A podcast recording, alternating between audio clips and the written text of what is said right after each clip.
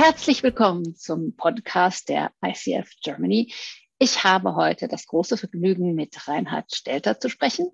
Er ist Doktor der Psychologie und lebt als Deutscher seit über 30 Jahren in Dänemark, ist Professor für Coaching-Psychologie an der Universität Kopenhagen und ähm, ist ursprünglich Sportpsychologe und ausgebildeter Psychotherapeut, ist auch Honorary Vice President der International Society for Coaching Psychology und hat zwei für mich sehr, sehr interessante Bücher geschrieben, nämlich äh, einmal A Guide to Third Generation Coaching und Coaching als mitmenschliche Begegnung. Und das letztere ist in seiner englischen Übersetzung auch als Coaching Book of the Year 2019 an der Henley Business School ausgezeichnet worden. Also sehr, sehr beeindruckend. Herzlich willkommen, Reinhard. Dankeschön. Das ist ja wirklich schön, dass wir miteinander sprechen. Ich habe dein Buch Third Generation Coaching quasi verschlungen, also so in einem Haps. das ist ja schon eine Leistung. War es durchgelesen, weil es mich so begeistert hat. Ähm, ja, erzähl doch mal, warum Third Generation und was sind denn die ersten, zweiten und dritten ja. Generationen? Ja, also es hat ja damit angefangen, dass ich irgendwie äh, einen äh, interessanten Buchtitel finden sollte. Der Arbeitstitel war äh, Coaching in äh, einer narrativ äh, kollaborativen äh, Ausformung. Und da kann man ja keine Bücher verkaufen. Und äh, ich habe vor über zehn Jahren mal einen Vortrag gehalten für ein großes äh, äh Beratungshaus hier in Dänemark, was auch international äh, aufgestellt ist, die eine Konferenz organisiert haben zum Thema Coaching. Und da habe ich den Auftrag bekommen, einen Vortrag, so den ersten, die Keynote zu äh, halten über, äh, wie Coaching heute sich ausformt. Äh, und das ist ja eine relativ undankbare Aufgabe. Wenn man jetzt irgendwie äh, äh, Coaching googelt, wird man ja erschlagen von wahrscheinlich einer Milliarde Kontakten oder Auf, Aufschlägen. Und insofern habe ich gedacht, ich muss ja irgendwie das versuchen zu strukturieren. Und das habe ich dann eben versucht mit den, und da, ursprünglich habe ich von drei Perspektiven gesprochen, die ja auch eine nützliche Art und Weise sind, wie man jetzt das äh, Feld ganz grob strukturieren kann. Die erste Generation äh, oder die erste Perspektive ursprünglich Generation kam ich dann später drauf, weil es auch eine historische Entwicklung ist. Also die erste Generation, die geht ja zurück wirklich auf die oder wird sehr stark auch mit dem Sport assoziiert. Ursprünglich war ja Coaching eine Aktivität, die, man mit dem Tutoring vergleichen kann, äh, die an anglosächsischen Universitäten stattfand. Und äh, das Coaching war dann, äh, wurde dann so übertragen auf den Sport.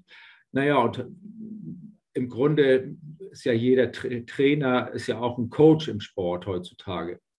Naja, die erste Generation ist eigentlich das, ähm, wo man ganz klare Ziele am Ende hat. Äh, also ich möchte gern an den nächsten Olympischen Spielen teilnehmen oder ich möchte in fünf Jahren eine, die und die Position erreicht haben in meiner Karriere. Also das ist so die äh, Perspektive.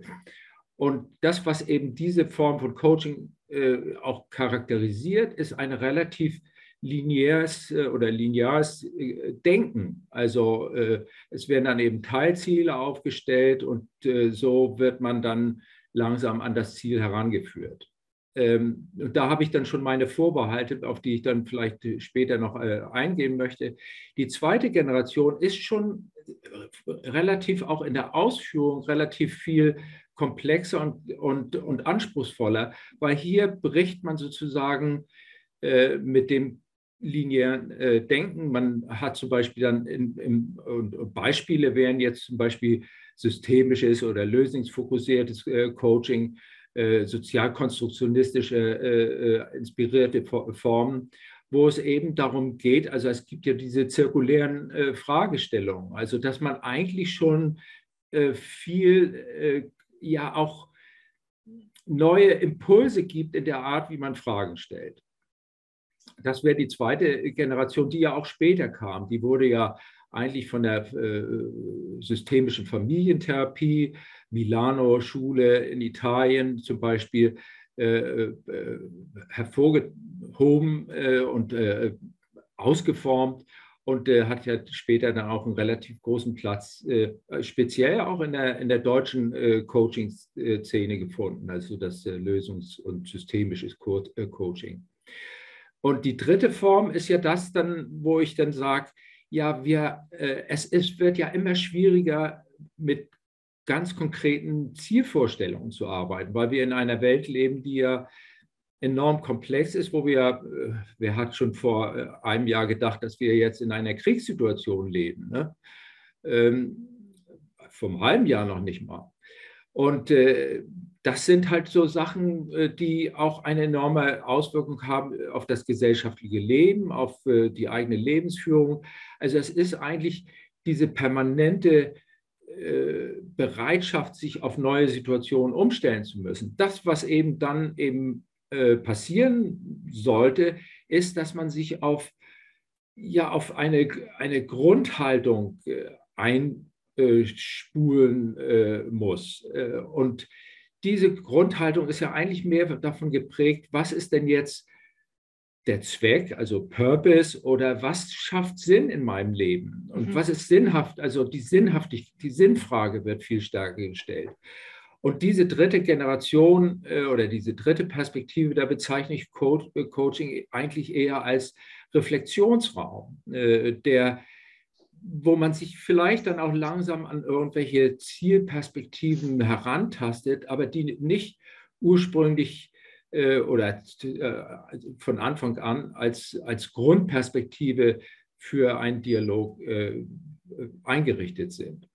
Wenn ich jetzt diese drei Generationen so mir angucke, dann sieht es dann ja auch so aus, die haben ja alle ihren Sinn, auch in der Arbeit, in der Gesprächsführung.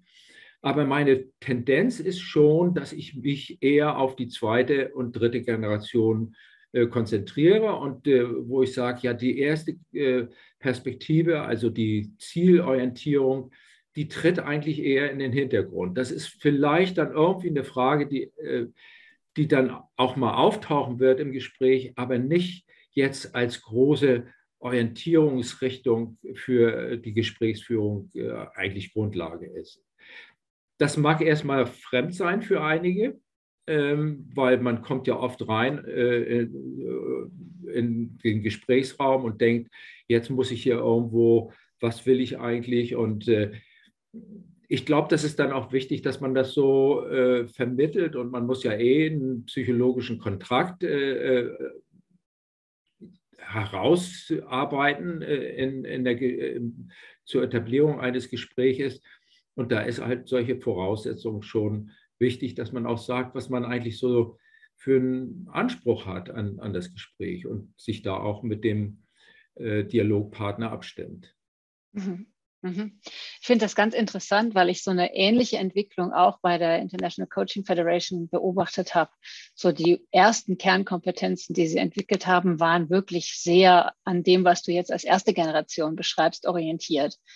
Also so ähm, Coach setzt Ziele und am Ende die Kompetenzen 19, 11 waren sehr stark mhm. äh, Planning, Action, äh, Accountability und dieser ganze Kram.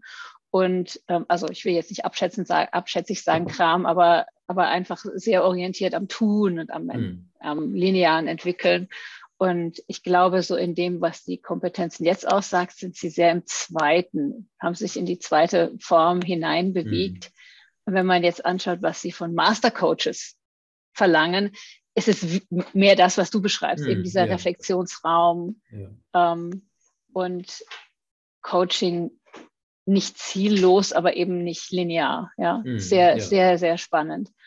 Ähm, hast du denn für diesen, für diese dritte Form ähm, oder für die dritte Generation, in deinem Buch beschreibst du ja so narrativ kollaborative, lösungsorientierte äh, sozusagen Mischform, darf ich das sagen? Ja, ja, ja. ähm, das, ja. Und, und ähm, ich glaube, du hast dann auch von Essen, also so eine Mischung aus sozialkonstruktionistischen und phänomenologischen Ansätzen gewählt. Ja. Magst du dazu noch was sagen? Ja, also ich war äh, halt vielleicht seit über ja, 25, 30 Jahren bin ich relativ sozialkonstruktionistisch orientiert.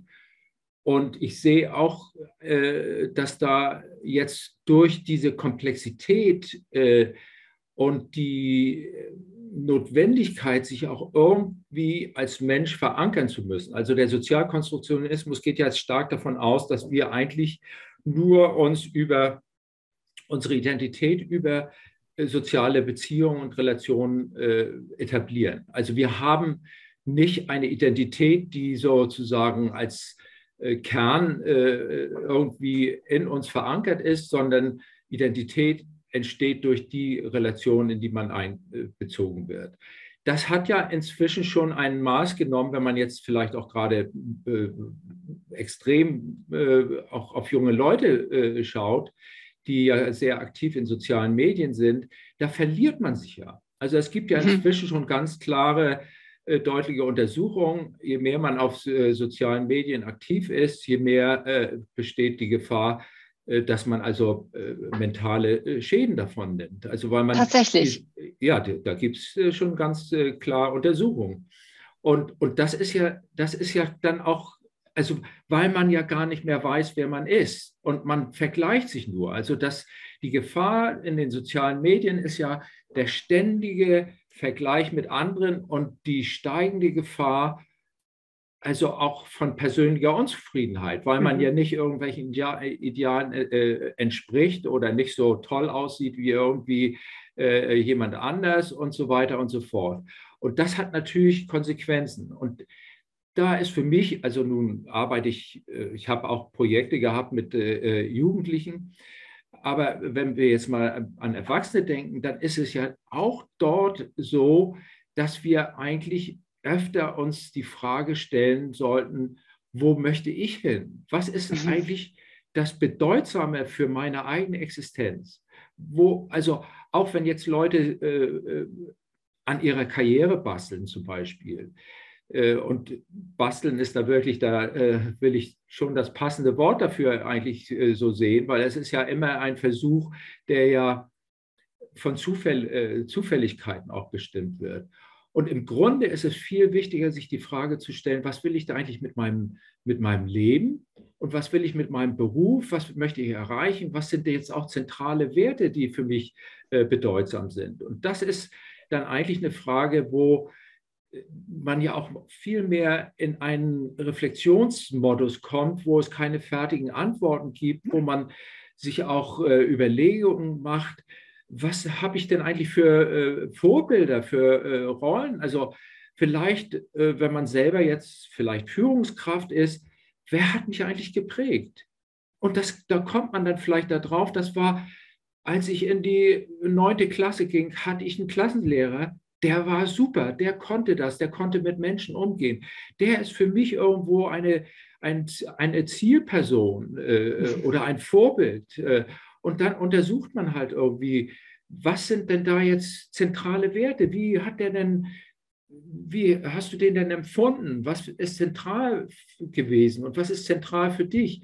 Und da verbindet sich ja auch das Narrative mit, äh, also wo man halt seine eigene Geschichte auch nachvollzieht und umformt und auch jetzt Dinge, die vielleicht in bestimmten Situationen nicht so gelaufen sind, wie, also wo man eine Erzählung hat, die nicht so gelaufen äh, ist oder nicht so erwünscht war, wie kommt man da zurück auf die Spur, in die man eigentlich gern äh, kommen möchte? Und da hilft eben auch jetzt äh, so äh, eine Rück, ein Rückblick auf äh, die eigene Biografie, äh, eine Untersuchung auch verschiedener Dinge, auch Situationen, die man hervorhebt, die eigentlich verschüttet sind, die aber mhm. Bedeutungs-, eine Bedeutungshaftigkeit bekommen können in, im Dialog, wenn es dem Dialogführer, so nenne ich den äh, Coach, äh, äh, gelingt, also die Sachen auch hervorzuheben.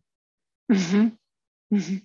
Und das hat ja nicht erstmal notwendiges, notwendigerweise was zielgerichtetes. Ne? Das ist ja erstmal wirklich diese Exploration des, genau. ähm, um überhaupt ein Ziel entwickeln zu können, muss ich ja erstmal wissen, was für mich wichtig ist, was, was ich intendiere mit meinem Leben. Ähm, und wahrscheinlich ist das durch die übermäßige Interaktion in sozialen Medien mhm. auch eher verschüttet, wenn du sagst, es geht da um Vergleichen und so. Ja. Da komme ich ja nicht zum, ich will es nicht Kern nennen, weil das klingt so essentialistisch, mhm. aber so komme ich nicht zu dem, was ich möchte, wirklich, ja.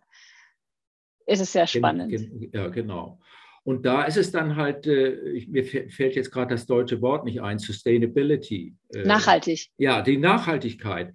Äh, also äh, es geht halt auch um die Nachhaltigkeit äh, äh, der, also einen Dialog aufzubauen, der halt eine Nachhaltigkeit hat, dass man also im Grunde als erste im Coaching der ersten Generation schafft man eigentlich keine Nachhaltigkeit, weil man mhm. im Grunde, man schafft eine Abhängigkeit. Also, weil es kommen ja jede Woche neue Probleme oder neue Herausforderungen und man kann sozusagen äh, jede Woche einmal zum äh, Coach gehen und äh, sich da äh, irgendwie äh, behandeln lassen, ja, wenn ich ja. das mal so in Anführungsstrichen sehe. Und die Nachhaltigkeit entsteht ja dadurch, dass man eigentlich im Grunde in seiner in seinen eigenen Wertvorstellungen eine größere Aufgeklärt und Abgeklärtheit hat, äh, die zu erreichen, ist ja dann auch, dass man auf, auf eine Spur gekommen ist, die eine viel nachhaltigere äh, Perspektive eröffnet, die, wo man sich immer wieder neu äh, fragen kann, bin ich immer noch auf, der, auf dieser Spur der Wertigkeit und des Sinnschaffens, die für mich in einem Gespräch, was ich vielleicht vor einem halben Jahr gehabt habe, äh, dass ich die weiterhin verfolge. Ja, und wenn sich das ändert, kann ich ja trotzdem wieder ein gutes Gespräch mit dem Coach führen. Ne? Klar, man muss das natürlich auch dann, vielleicht äh, sind da neue äh, Ereignisse im, im Leben, die auch äh, neue Herausforderungen schaffen, die auch Unsicherheiten ver, äh, verursachen, wo man dann eigentlich auch äh, sich wieder neue Fragen stellen muss. Also und, und, und da ist es dann halt gut, wenn man jemand hat, der einen in dieser Reflexion auch unterstützen kann. Mhm. Also ich will ja jetzt nicht den, den, äh, Coaching-Gespräche vollkommen auszulöschen. Aber es ist schon äh, ja auch eine Ambition da. Also ich meine, jeder, jeder Arzt will ja auch eigentlich seine Patienten nicht ständig in, in seiner Klinik sehen und ist froh, wenn die Leute gesund sind. Also das sollte ja eigentlich auch unsere Haltung sein. Mhm. Also irgendwo habe ich der, der letzt gelesen, ähm, dass die Idee ist, dass man vielleicht in 15, 20 Jahren den Berufsstand des Coaches überhaupt nicht mehr braucht, weil einfach alle Leute gelernt haben, gute Gespräche miteinander zu führen. Das Hoffe ich jetzt mal nicht. Ich will noch ein bisschen länger arbeiten.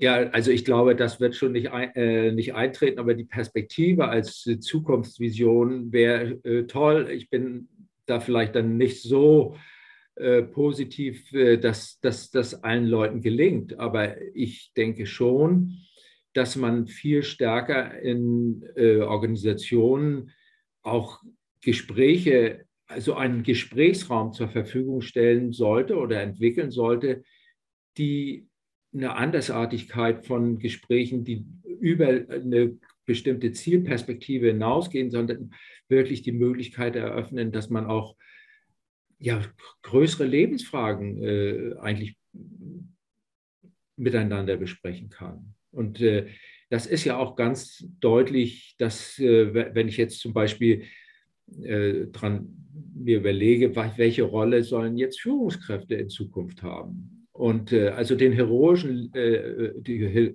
heroische Führungskraft gibt es ja gar nicht mehr oder ist jedenfalls am Aussterben, würde ich sagen. Und äh, ich glaube, die Frage ist, also es gibt dann ja verschiedene, in, in der Führungsliteratur gibt es ja ganz verschiedene Begriffe, aber ich würde vielleicht von der dialogischen Führung sprechen, wo es ja auch darum geht, äh, agile Teams äh, aufzubauen, die ja in ihrer Interdisziplinarität auch irgendwie äh, eine Art von Reflexionsraum entwickeln müssen, wo diese Verschiedenartigkeit äh, einfach auch Nutz bringt für die, äh, für die äh, Organisation oder für die Entwicklung neuer Produkte, äh, nutzbar gemacht werden kann. Mhm. Mhm. Mhm. Das bringt uns ja quasi so ganz elegant als Übergang zu deinem anderen Buch, dann The, The Art of Dialogue in Coaching, ähm, die Kunst der äh, Coaching als mitmenschliche Begegnung ist der deutsche mhm. Titel. Magst du da noch mal ein bisschen was dazu erzählen? Ja, also ich habe ja, äh, ich wollte ja gerne eigentlich äh, äh, den, den äh, Coaching aus dem Titel raushaben. Das ist, äh, da kommen dann Marketing-Leute und sagen, das geht nicht. Und der Untertitel, da habe ich es noch dann reindrücken können, ist ja die Kunst zu verweilen. Mhm. Und es geht mir eigentlich darum, auch jetzt Räume zu schaffen. Also erstmal zu sagen, wenn, ich bin eigentlich ganz zufrieden mit dem Titel. Wenn man jetzt Coaching als mitmenschliche Begegnung äh, sieht, dann hebt man ja sozusagen in gewisser Weise die äh, normal verankerte Asymmetrie eines Coaching-Dialoges äh, zumindest teilweise auf. Also das klassische Coaching in der ersten und zweiten Generation ist von einer Asymmetrie geprägt, die ja auch sinnhaft äh, äh erscheint in, in dem Zugang. Äh, der Coach äh, stellt überwiegend Fragen und hat damit ja auch eine Art Monopolstatus. Also der Coach ist in der Lage, das Gespräch zu dirigieren in starkem Maße. Die Aufgabe hat man natürlich immer. Äh, also, je, also wir sind ja professionell, wir äh, bekommen Geld dafür, wir haben eine Verantwortung und äh, sollen ja auch irgendwie Kundenzufriedenheit erreichen. Das, was eben neu ist bei der bei dem Generation, bei dem Third Generation Coaching, ist, dass es Momente von Symmetrie äh, mhm. äh, eigentlich dazu einlädt. Und äh, das ist, das habe ich erstmal in erster Linie so begründet äh, auf der Grundlage jetzt der sozialen Veränderungsprozesse. Wir wissen alle nicht, wo es hingeht. Äh, wir müssen neue Kompetenzen äh, entwickeln und wenn nicht einer eine klare Zielvorstellung haben kann und der andere sie auch nicht anbieten kann, dann ist es ja irgendwie so, dass wir eben in diesem Reflexionsraum sind. Jetzt denke ich, dass ähm, ja auch auf der Grundlage von dem äh, narrativen Ansatz, dass da jetzt auch äh, Formen äh, gefunden werden oder angeboten werden, die jetzt die Möglichkeit äh, bieten, äh, dass der Coach sozusagen als Mitmensch agiert in der Weise, dass er oder sie auch von dem Dialogpartner etwas lernen kann. Mhm. Das hat natürlich eine, in erster Linie auch eine strategische Perspektive. Also in kollegialem Zusammenhang äh, ist das ja jetzt was anderes, aber in diesem professionellen Coaching-Kontext ist es natürlich auch so, dass äh, das eine strategische äh, äh, Funktion hat. Wenn ich jetzt irgendwie kundtue, dass ich irgendwas von meinem Dialogpartner lerne oder verstehe, dann gebe ich ja dem anderen, meinem Gegenüber, auch den Eindruck, dass dort was formuliert wurde, was ja gar nicht so dumm ist. Mhm. Und in der Weise können da äh, kann da eine gewisse Art von Zirkularität äh, äh, entstehen. Ähm, da gibt es ja sogar ein, ein, ein interessantes Wort, Metastabilität, habe ich neulich auch erst von einem Gehirnforscher gelernt, einem Neurologen. Und Metastabilität ist eigentlich, da gibt es ein gutes Bild. Wir kennen ja alle dieses Spiel, wenn man jetzt irgendwie sich nicht entscheiden kann, wer was macht, dann gibt es dieses Papier, äh, Stein, äh, äh, Schere. Schnick, Schnack, Schnuck. So, ja, genau. genau. Ja. Und manchmal ist ja die Schere gewinnt, wenn es das Papier ist, aber manchmal verliert die Schere ja auch, wenn es der Stein ist. Also da ist, und diese Metastabilität, dieses Einpendeln, also dass ich manchmal was sozusagen was anbieten kann, was dem anderen hilft, obwohl er eigentlich äh, ja der Hilfesuchende ist. Das ist eine ganz interessante äh, Sache, wo, und das muss natürlich geschult sein, äh, äh der Coach äh, oder der Dialogführer muss geschult sein, das auch jetzt in einer Art und Weise anzuwenden, wo schon im Hinterkopf eine Überlegung äh, stattfindet, ist das denn hilfreich, was ich jetzt hier einbringe? Also es ist ja nicht wie im Alltagsgespräch, wo man einfach jetzt den Ball aufgreift und äh, dann das Gespräch sozusagen an sich zieht. Die Aufgabe ist ja immer noch klar, ich soll meinem Coach, äh, Dialogpartner oder Coachingpartner helfen in den äh, Herausforderungen, die ihm oder, äh, oder ihr äh, jetzt bevorstehen. Und das Mitmenschliche formuliere ich äh, in, in der Art und Weise, dass ich spreche. Ich bekomme oder ich empfange Geschenke, aber ich kann auch Geschenk, ein Geschenk anbieten.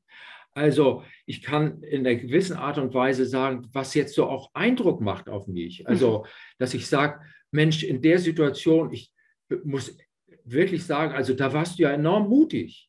Äh, den Mut hätte ich gar nicht aufgebracht. Also da, äh, und da gebe ich ja sozusagen was wieder äh, in das Gespräch hinein, was ja natürlich auch äh, der andere gar nicht in erster Linie vielleicht als Mut formuliert hat oder gar nicht so gesehen hat. Und plötzlich sich selbst in einem anderen Licht zu sehen und ein anderes Verständnis von der Situation zu bekommen, die ja dann auch irgendwas mit einem äh, äh macht und eine Art von ja, Selbstanerkennung äh, vielleicht äh, hervorbringt und äh, äh, die Person dann auch irgendwie gestärkt aus dem Gespräch äh, hervorzubringen. Das ist ja eben die Perspektive, wo, wo die Mitmenschlichkeit hineinkommt und so auch Momente von Symmetrie entstehen lässt. Mhm. Mhm. Und ich finde, das passt einfach sehr gut zu dem, was du vorhin gesagt hast, dass wir eben keine fixe Identität haben, sondern eben die fluide ist und immer auch mit den Menschen zu tun haben, die um uns herum sind. Ja. Mhm. So eins meiner Lieblings-Internet-Quotes ist before you self-diagnose with depression, look around you and see if you're not actually surrounded by assholes.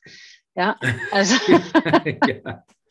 also wenn ich als Coach mich so als nicht da und Fragenmaschine in mhm. Anführungsstrichen ja. äh, verstehe, dann, dann nehme ich dem Gespräch ja die Möglichkeit dieser Begegnung und dieser ja. äh, diesem Neu- und, und ja. nochmal anders Konstruktion ja. von Identität ne? in, in meinem, ich will jetzt nicht sagen Spiegel, das klingt wieder so kommunikationstheoretisch falsch, aber in, in meinem, meiner Response da, darauf. Genau. Ja. Naja, und ich meine, das ist ja auch, ich, also der, der Coach spielt eine viel äh, entscheidendere Rolle in, in, in, dem Verständnis von dem äh, äh, Third Generation Coaching. Also man hat eigentlich eine viel aktivere Rolle als, als mitreflektierender äh, Partner in dem, äh, in dem Kontext, wo man in dem Sinne sich auch als Person, als Mensch, als, mhm. als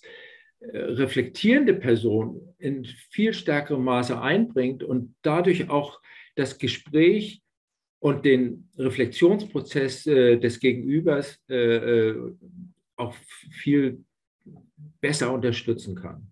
Ja, also die, ich habe ja selber in äh, Adelaide die narrative Fortbildung gemacht und auch nochmal in Vancouver und äh, ich finde, das selber ist eine ganz wunderbare Möglichkeit. Und seitdem ich das kann, ist mir auch in Coaching-Gesprächen weniger langweilig. Ich weiß ja, nicht, wie es dir ja, da geht. Ja, ist, ja, doch, doch, also da, ich meine, man geht dann ja auch selber aus dem Gespräch, weil man ja viel mehr äh, aktiv ist und nicht nur äh, was gibt, sondern eigentlich auch in einen Reflexionsprozess einbezogen wird, die, der ja auch dann letztlich auch äh, bei, äh, bei einem selbst was ausrichten kann. Nicht? Und, und dadurch wird das Ganze auch viel lebendiger und äh, viel vielleicht auch lebensnäher und äh, insgesamt auch viel äh, menschlicher. Äh. Mhm. Und es ist ja in dem Sinne auch eine gewisse äh, Art von Entprofessionalisierung. Und es ist ja immer auch eine schwere Frage, zu, äh, zu, äh, die, die ja auch gestellt wird, inwieweit ist jetzt Coaching ein Beruf?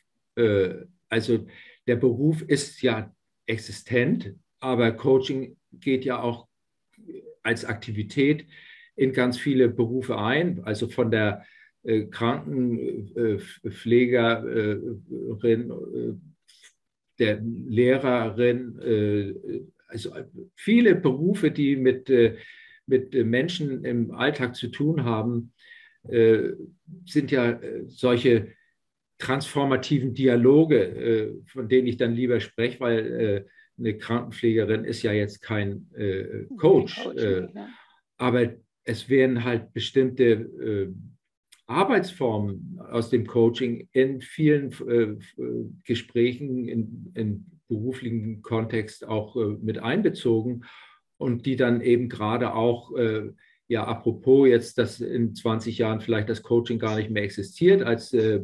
Berufsform, da ist ja in dem Sinne schon was dran, dass man sagt, ja Mensch, wir können ja auch Kollegen, Freunde in einer ganz anderen Art und Weise benutzen. Und ich sehe das ja hier an der an der Uni, wenn ich jetzt äh, so, äh, ich habe ja Seminare über Coaching, da sagen die Studenten, ja Mensch, das ist ja eigentlich okay, ich nehme was mit für meine Berufsperspektive, aber ich rede auch mit meinen Freunden ganz anders. Wir, wir haben ganz andere Gespräche, das ist eine Bereicherung für meinen Alltag.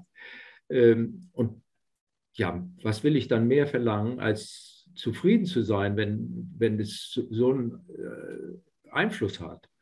Und dieser soziale Impact ist ja äh, von enormer Bedeutung und hat auch jetzt im, also im universitären Lehrbetrieb ja auch die, eine gewinnt größere Bedeutung, dass wir dafür sorgen müssen, dass wir mit dem, was wir machen hier in Forschung und Lehre, auch einen sozialen Impact haben. Und äh, da denke ich schon, dass man das im Coaching deutlich äh, sehen kann. Auf, auf jeden Fall. Ich glaube nicht, dass man, wenn man sich mit dieser Art von Gesprächsführung auseinandergesetzt hat und die dann auch beherrscht, irgendwie keinen sozialen Impact hat. Ne? Geht gar nicht. Habe ich noch irgendwas vergessen zu fragen, was du aber noch wahnsinnig gerne sagen würdest? Ich finde, dass wir ganz gut äh, das beleuchtet haben. Und ich meine, es, äh, das, was man vielleicht noch so unter, unterstreichen kann, ist ja diese Perspektive von, äh, also dass man über Werte äh, spricht. Mhm. Also das finde ich äh, doch relativ äh, zentral. Äh, und insofern, wenn man auf dieser Ebene über Wertigkeiten äh, redet, dann ist ja auch die Möglichkeit für eine Symmetrie zwischen den Partnern zu erreichen viel größer, weil man ich habe, ich komme ja nicht mit den gleichen Problemen in ein Gespräch rein. Also es sind ja vielleicht bestimmte Ereignisse, bestimmte Situationen, die mein Dialogpartner ins Gespräch reinbringt, die jetzt auch, wo der Schuh dann drückt. Die gleichen Probleme habe ich ja nicht, die gleichen Herausforderungen habe ich nicht. Aber wenn wir auf der Ebene, äh, wo wir über Werte sprechen, über Sinnhaftigkeit sprechen, da ist ja die Begegnung, äh, die mitmenschliche Begegnung viel besser möglich, weil wir im Grunde über etwas reden, was eher auf einem abstrakten Niveau ist. Aber diese Abstraktion macht gleichzeitig, schafft gleichzeitig die Möglichkeit auch von Nachhaltigkeit, weil wir ja, wenn wir, wenn zum Beispiel jetzt das Thema Mut, äh, dass man ja auch untersuchen kann, was bedeutet denn eigentlich jetzt Mut zu haben für dich? Hm. Das ist ja jetzt nicht irgendwie was, wo man im, im Wörterbuch aufschlagen. Man kann natürlich untersuchen, wo das Wort herkommt. Etymologisch ist es manchmal auch interessant, äh, sowas zu untersuchen. Ähm, aber im Grunde ist es ja wichtig, wo ist denn Mut gefragt? Wo, hm. wo, wo, wo hast du jemand erlebt, der jetzt mutig war, wo das wirklich einen, einen großen Eindruck gemacht hat auf dich, wo, wo dieser Mut auch zu einer Veränderung in der Organisation oder im äh, Miteinander äh, geführt, also wo dieser Mut zu einer Ver Veränderung geführt hat, äh, dass das irgendwie herausgehoben wird und im Grunde da so be bestimmte Begrifflichkeiten auch äh, und Werte, Wertvorstellungen untersucht, die einem dann auch die Möglichkeit gibt, eine gewisse Verankerung zu haben. Im, äh, also man hat ein, einen gewissen Ruhepol. Also man weiß, ja, Mut spielt eine Rolle in meinem Leben in der und der Form. Und wenn die Bedingungen so und so sind, dann kann ich meinen Mut am besten mit äh, in eine Organisation oder in einen Zusammenhang einbringen. Und manchmal muss ich auch den Mut mir fassen. Wann ist es denn, wer kann mir dabei helfen? Mhm. Oder was muss ich, in welcher Form muss ich mich jetzt einstimmen, äh, um diesen Mut äh, mobilisieren zu können, den ich in der und der Situation ja gehabt habe. Sind quasi wie so eine, ja. wie so ein, so ein Umbrella-Term, irgendwie ja. eine Zusammenfassung von ja. ne, allen Geschichten, die ich dazu schon erlebt habe. Ne? Ja. Und als weiteres würde ich dann äh, sagen, wo, was sehr stark jetzt auch in der Forschung hervorgehoben wird, es wird ja einmal sehr viel über verschiedene Ansätze diskutiert. Und wenn man jetzt denkt, also äh, wie jetzt bestimmte Handbücher im Coaching strukturiert sind, dann hat man da irgendwie CBT-Coaching, äh, das narrative Gestalt und so weiter und so fort. Also bestimmte Herangehensweisen methodologisch wo jetzt in der, sowohl in der Therapieforschung wie auch in der äh, äh Coachingforschung immer mehr deutlich wird, dass das Entscheidende äh, die Beziehung ist. Also die Relation ist der, das Ein und Alles im Grunde für den Erfolg von, von Gesprächen. Jedenfalls ähm, der entscheidende Teil. Und da kommt es erst sekundär darauf an, was für einen Zugang man jetzt hat. Das, was eben wichtig ist, dass man die Form, die einem jetzt auch äh, am nächsten steht, äh, dass man die auch mit Überzeugung und Sicherheit äh, exequieren kann. Ja, also ich, das, das kann ich auch nur zustimmen. Und ich bin ganz, ganz dankbar für unser Gespräch. Ich finde, wir haben ganz viele wichtige Themen angesprochen und ähm, ich kann allen unseren Zuhörern und Zuhörerinnen empfehlen, also A Guide to Third Generation Coaching bei, äh, bei Springer und auch Coaching als mitmenschliche Begegnung bei Springer von Reinhard Stelter. Lest das mal. Mir hat es total gefallen. Und äh, Reinhard, ich danke dir ganz, ganz herzlich für dieses Gespräch. Ja, vielen Dank für die Möglichkeit. Hat mich gefreut. Super, Dankeschön. Bitte.